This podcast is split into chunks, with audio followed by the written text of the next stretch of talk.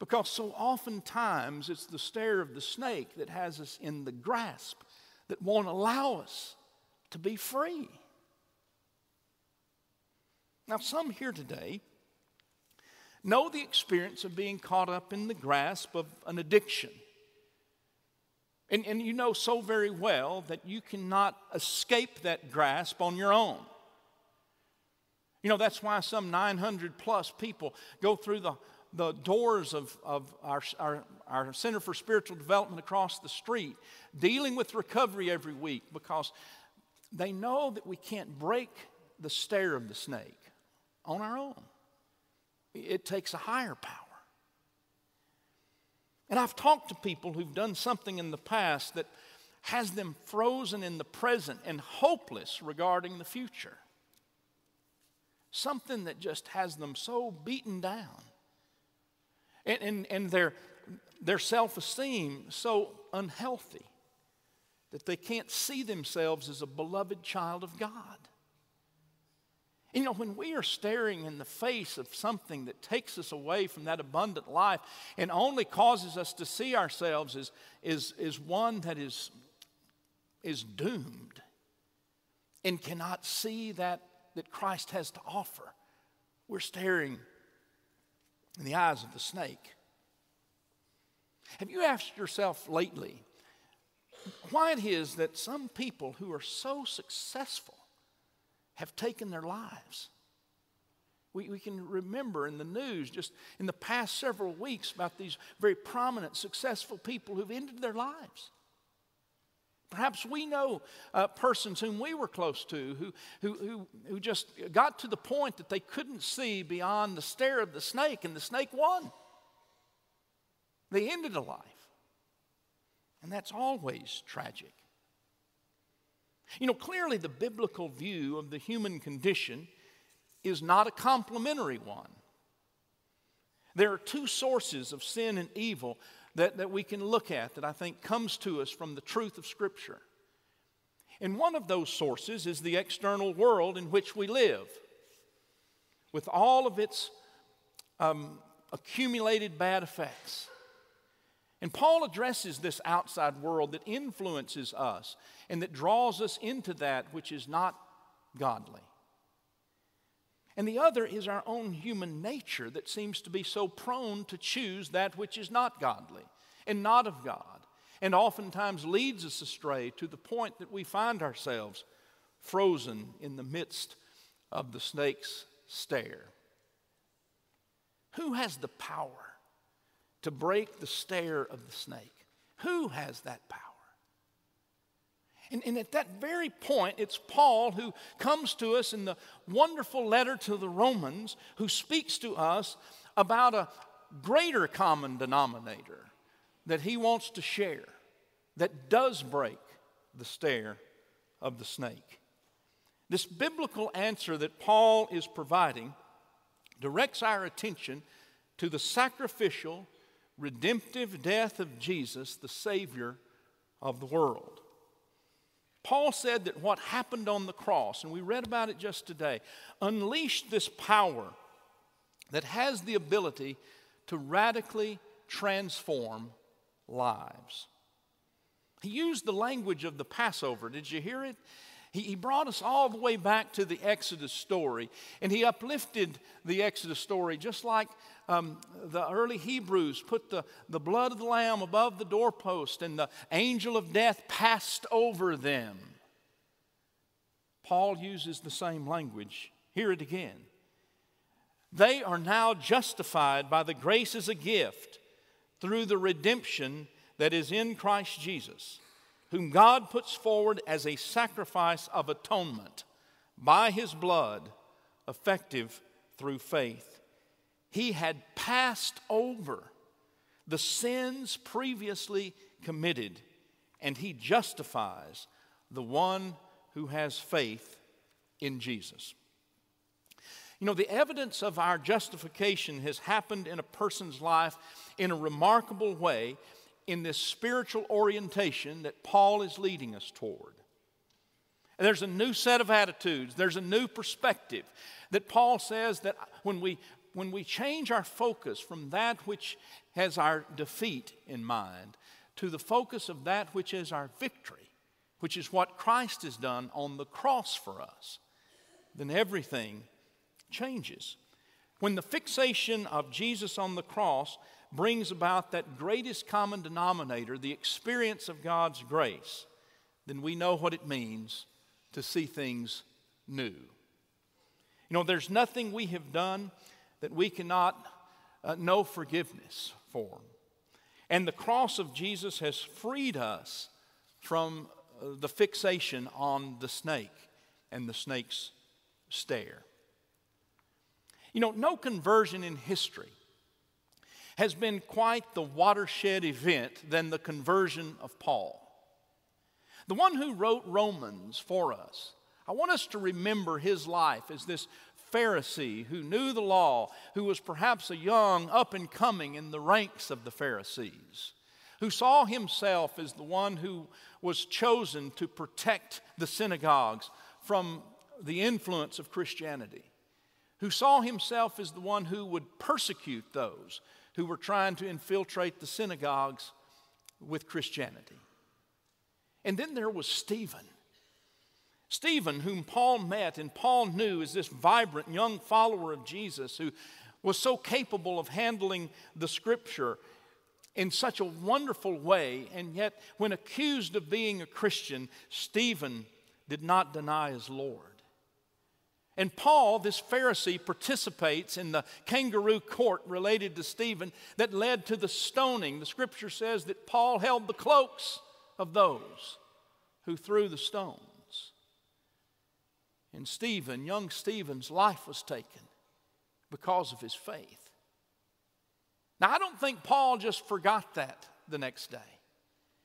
I think that, that the understanding of what happened to Stephen and Stephen's strong faith that he would not deny lived with Paul as he got on that horse or whatever his ride was to be on that road to Damascus. And we know what happened there that light that blinded him from heaven and that voice that came from heaven, the voice of Jesus that said, Saul, Saul, why are you persecuting me?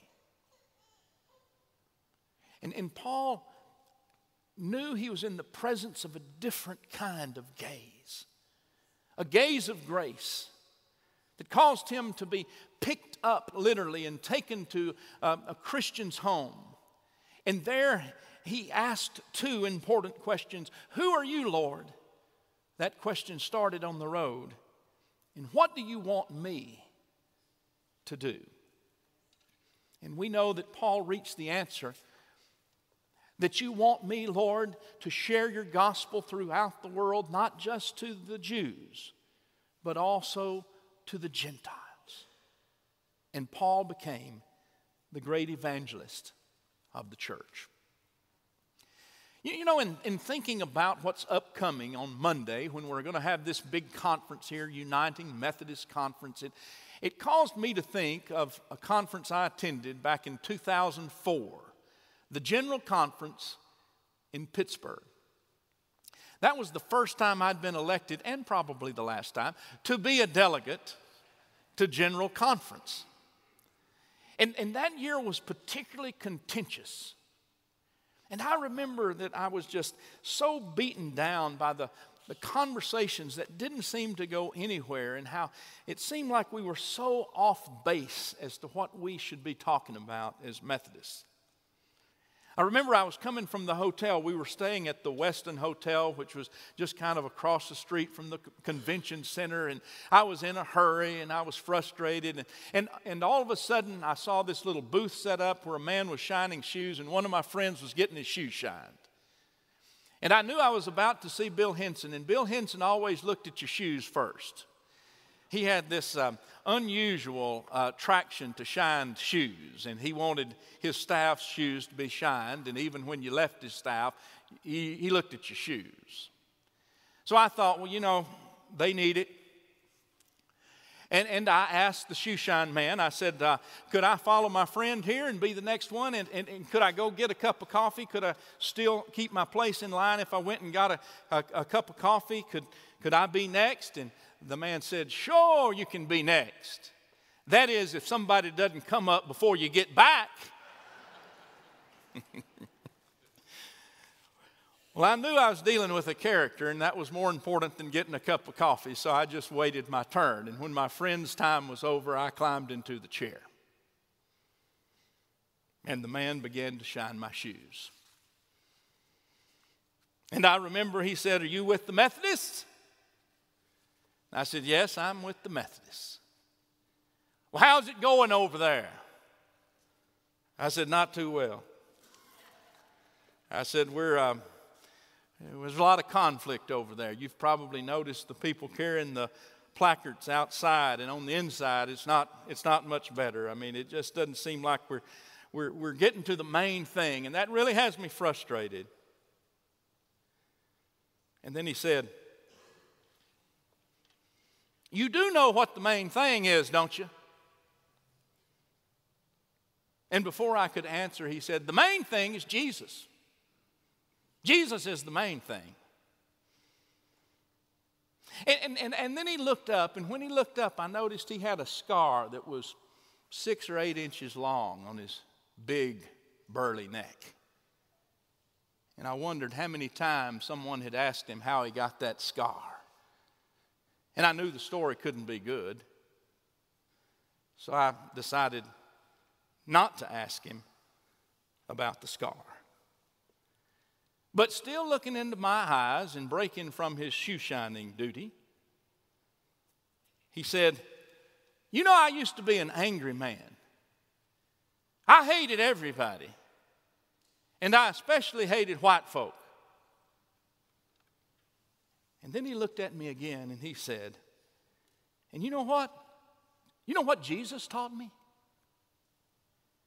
Jesus taught me that I had to love me before I could ever love him or anybody else. And then he said, Jesus taught me to love me that he loved me enough that he died on the cross for me. And he told me that I could at least love me as much as he loved me. Now that's called grace, he said. And it's God's love, a different love than we're capable of, that's a gift to all people. Even those people, he said, who are carrying those signs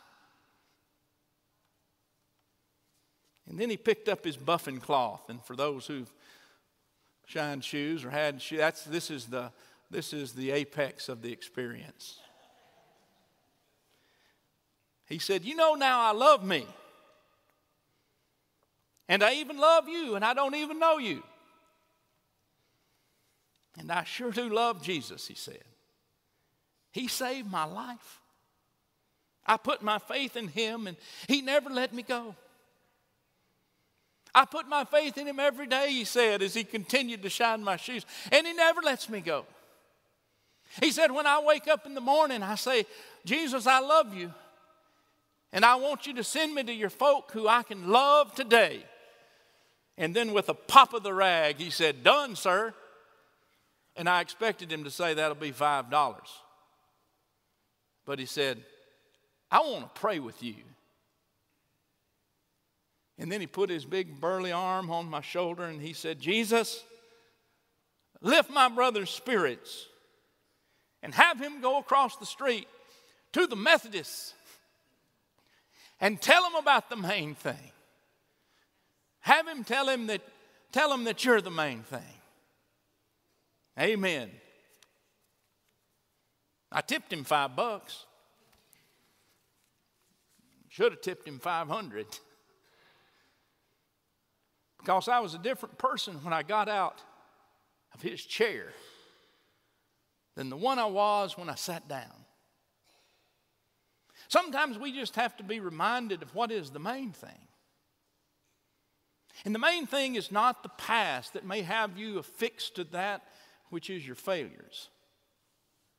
The main thing is a Lord who died for our redemption who has underscored the importance of God's grace that says you are loved, you are forgiven, you are mine. no matter what. I remember I, I stepped across the street, and my spirit from that shoe shine experience was so light, I found myself whistling a tune. Now, if my wife had been with me, she'd have said, Quit whistling. So, in thinking of Tammy, I decided I'd just sing. And I, I found myself walking across the street to the convention center singing the Methodist National Anthem. Oh, for a thousand tongues to sing my great Redeemer's praise, the glories of my God and King, the triumphs of His grace. My gracious Master and my God, assist me to proclaim, to spread through all the earth abroad the honors of thy name. He breaks the power of canceled sin. He sets the prisoner free. His blood can make the foulest clean. His blood availed for me. Amen, Methodists.